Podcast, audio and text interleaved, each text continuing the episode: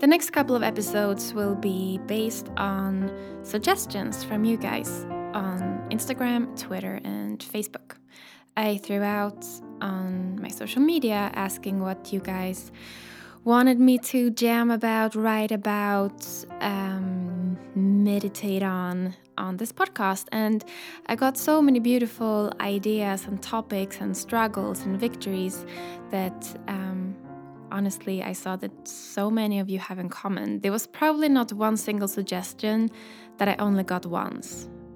I got every single idea from at least two people, which definitely tells me that you know, no matter what we're going through, we are not alone.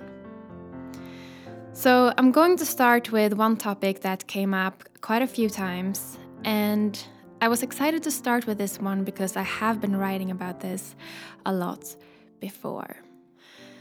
Maturing consciously, growing wisely. It's specifically the consciously I love. We're not often taught this. We're not taught how to enter each age, chapter, or season of our lives with intention, our own intention. What sort of person do I want to embody when I am 25 years old, 35 years old, 45 years old? What kind of life do I want to design for myself when I am 20 versus 30 versus 50? How am I going to graduate? from my 20s with pride and gratitude, and leave the heavy luggage on the floor, only bringing the emotional assets I want to take with me into my 30s, and consciously step into that new season of life. What is my plan and intention for this new season? So often we go through life the other way around. We react to what life throws at us Whatever comes our way, we feel forced to deal with it. And more often than not, we silently sort of scream, Why? Why now? Why me? I constantly hear people having anxious feelings about turning one year older, or I don't feel 30. I still feel like 26. So often we go through life this way, just letting the years hit us, almost like it's a punishment. Like, aging is something that happens against us, something out of our control, something we should not like. I have taken on a completely new mindset about growing older the last few years, and this did change everything for me. There is a passage in that book of mine, Everything Changed When I Forgave Myself, a passage I wrote when I spent some time up in northern Sweden, hiding away. I was 26 when I wrote that book, and I love reading it back now, four years later. This passage goes like this Aging scares me. It matters to me to feel it, to meet each age like something I would want to be at that age of my life, because it simply matters to me. I'm an artist and I want to create myself. Like every song I have ever written, crafted carefully with heart and soul, but somehow I forgot to care about my very own self in the same way. So, my songs are strong, but I am not. I take pride in my songs, but in me, I don't. I don't want to turn 30 and still feel like 18. So I'm starting now to create the 30 year old me I'd like to be in four years. Maybe I can grow into her and finally feel like I have caught up with it all. I wrote that exactly four years ago.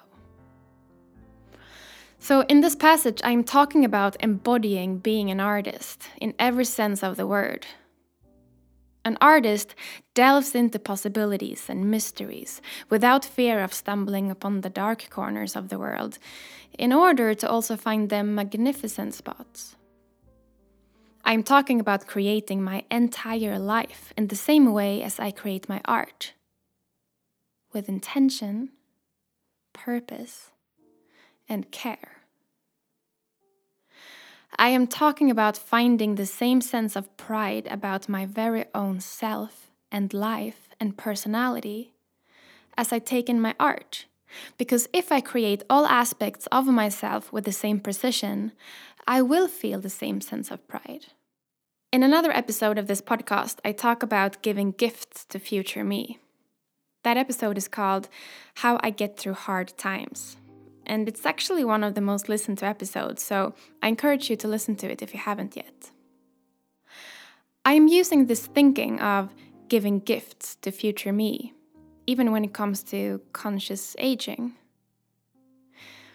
The perfect way for me to explain this is by telling you about turning 30, which I did earlier this year. It was the most peaceful and profound transition I have ever experienced. Like I write in my book, I started thinking about 30 year old me when I was around 26. Not because I wanted to run away from being 26, but because I did not want to turn 30 and just forcefully be placed there. I started to imagine, dream up what kind of woman I could be, wanted to be when I was 30. No obstacles, no limitations.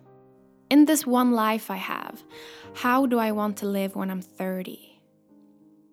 the golden years, as many people say, and I do happen to agree. For four years, I slowly befriended 30 year old me. I visualized walking side by side with her, like she was my older, wiser sister. This was my morning meditation for years. Walking on a beach in the sunrise, side by side with older, wiser me. I was still 26 year old me, a little lost, a little anxious, feeling unloved and misshaped, and not really feeling like I found my place in the world. But I visualized glancing up at 30 year old me, walking peacefully and sure, face towards the sun, eyes closed with a calm smile, breathing deeply. I visualized hearing about her days and work and people and life her attitude towards things, her goals and purpose, drains and sorrows. And I visualized her looking at me with almost a motherly smile, sort of saying, You're gonna be so fine. Just keep going. This way of visualizing future me, this clearly, gave me two things. Number one is the more I got to know older me the stronger my belief got that everything would turn out fine. That I had a beautiful future ahead of me and I just had to keep working for it. I saw it so vividly. Future me, being happy, and it left me with such a safe feeling every single morning. It gave me a sense of belief in my future. Let us compare that to waking up and instead going through your past. What happened to you? the people that left you, looking up your ex on Instagram, going back to old friends and old places. This produces anxiety, sorrow, hopelessness, even. It will give you the feeling that things won't ever change and the years just pass and will I ever be happy? But waking up and spending time with older, wiser you, that produces peace and hope. The second thing this gave me is that by spending time with older me, it made me get to know her. I learned her like a best friend. I befriended her like my closest person, and I grew the strongest loving bond with her. Maybe that I have ever felt with anyone before. I felt a true unconditional love from her and for her. She truly wanted my best, and I wanted her best. This in turn resulted in two more things. Number one, exactly like I explained it in the previous podcast episode I mentioned, I started thinking about going through hard times as giving gifts to this future older me. When I went through a tough time and wanted nothing else but to give up and go to sleep, I thought, I cannot do that to future me. I cannot let her down like that. And I started asking myself, what can I do today to make her life a little bit better? Well, I can keep taking care of myself so that future me has a strong and healthy body. I can work on my friendships so she has strong relationships. I can study and practice and set myself up for success in four years. When I slipped into toxic relationships, I asked myself, do I want this person? For older me? For my older sister? If the answer is no, then don't invest another second in that relationship. This gives you a future thinking that immediately helps you make healthier, wiser decisions today. The most profound feeling I have ever experienced happened on the morning of turning 30. Nothing massive happened. No fireworks or people singing. I spent a week with my best friend by the west coast of Sweden in the freezing winter. I woke up early, went out for a walk by myself, and for the first time in my life, I felt like I was my own best friend. I knew myself better than anyone and better than I ever had. I knew myself and loved myself. And most of all, I cared for myself. Because I had spent four years getting to know 30 year old me. I had spent four years building a bond, an unconditional love. I had spent four years fighting to make her life good. And now I was her. I was older, wiser me, and I already loved her. The magical part of the story? Remember how I used to visualize walking next to older me on a beach in the sunrise? Well, this very morning of my 30th birthday, I walked by myself on a peaceful beach with the sun in my face, just like I had visualized older, wiser me doing. This is graceful aging for me, entering each age with intention and calm. Not just ending up there, but creating that place. Planning the maturity shift beforehand and giving myself the knowledge I will need, the strength I will need, the relationships I crave before I end up there. So now I am 30. I look back at 26 year old me like she is my little sister, sitting on that mountaintop up north in Sweden writing a book about forgiving herself for all the things she could not be. I love her. I am grateful for her. And I love where she took me. So now, slowly, without losing my footing in the here and now. I am peacefully tilting my head up and to the right, seeing 36 year old me walking next to me. Not in an effort to escape the here and now anymore, just a way to feel the sisterly, unconditional love from someone who knows all the great things I will achieve and become the next few years. That gives me peace. And when people say they're scared of turning 40 or 50, I just smile and look up and to the right to 40 year old me, living her best life. The grace, the elegance, the sureness of it all. She has that. She smiles at me like she knows something I don't know quite yet, but I can imagine. She gives me a little wink with one eye, like, we got this.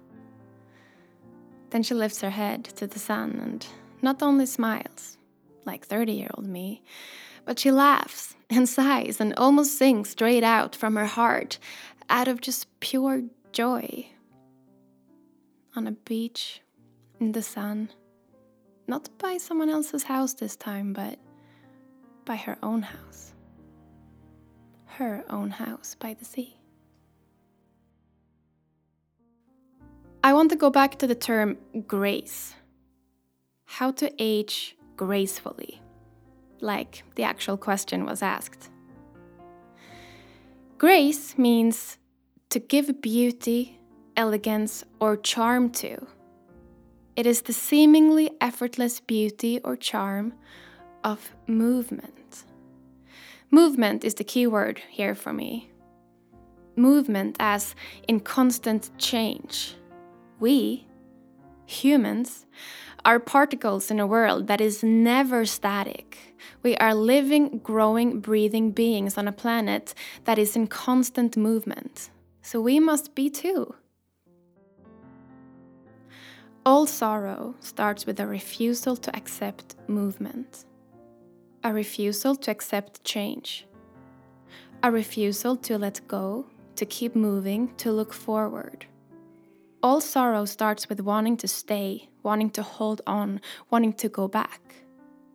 When we learn to dance with the constant movements of this world, we will learn graceful aging. We will learn to gracefully, effortlessly, with beauty and charm, let go of people and places and move forward to new people and places without resistance. And first then, will we learn to enter each new year of our lives with effortless peace and determination. First, then, will we learn to see the lines on our faces, the spots on our bodies, as rewards and signs of wisdom instead of something to cover up. I can only speak for me, but 50 year old me is not covering up her wrinkles and marks in an attempt to still look like 30 year old her. No, she loves her age. She loves her body. And she looks back at 30 year old her with love and gratitude for a little sister. But she does not want to go back there. And she does not want to look like that. So, for me, graceful aging starts with embracing movement. It starts with accepting that we will always be in constant transition and from there, we can start befriending ourselves at different stages of our lives. In a way, to never again feel left behind or like we are older than we feel. I am my best ally, and I got my own back, no matter what. And 40 year old me is absolutely extraordinary, let me tell you. She's gonna help a lot of people. I know that. I can't wait for you to meet her. Thank you for listening.